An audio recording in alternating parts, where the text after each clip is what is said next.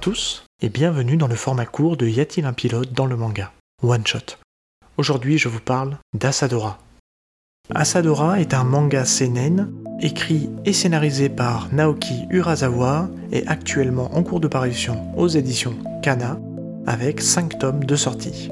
C'est la nouvelle série de Naoki Urasawa qui est notamment connue pour Monster, Pluto, Yawara et récemment chroniqué dans le premier épisode de Y a-t-il un pilote dans le manga 20th Century Boy, que je vous encourage à écouter si ce n'est pas déjà fait. Alors ça parle de quoi, Asadora Le récit démarre en 1959 au Japon dans le port de Nagoya.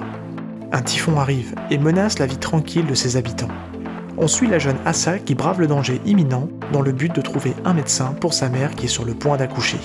Asa est le personnage central de cette fresque historique où on va suivre ce petit bout de femme fort en détermination à travers les différentes époques du Japon.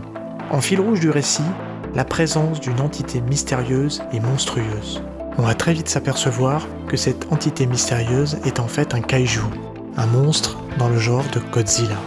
Les points forts de ce récit, on retrouve tout d'abord un magnifique dessin du Razawa.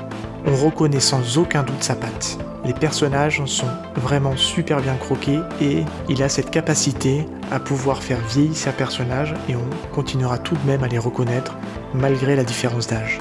Les personnages sont brillamment écrits et tous les personnages secondaires sont hyper intéressants et attachants. Et enfin, Urasawa sait comme personne raconter des histoires. Il sait nous tenir en haleine avec talent et nous faire accrocher à ses récits de manière passionnante. Quelques mots sur l'édition du manga. Avec les 5 tomes parus aujourd'hui, l'édition est classique mais efficace. On a déjà été habitué à ce type d'édition, notamment avec Monster. Petit point à noter qui fait la particularité du manga, chaque couverture est en fait une association de Polaroid qui évolue avec les années du manga. On a tout d'abord des Polaroids en noir et blanc et on se dirigera petit à petit vers des Polaroids en couleur qui met en avant forcément l'héroïne mais aussi certains éléments du récit. En conclusion, Asadora est un manga à découvrir de toute urgence chez votre libraire préféré. On y retrouve tous les éléments qui ont fait la force et le succès de son auteur.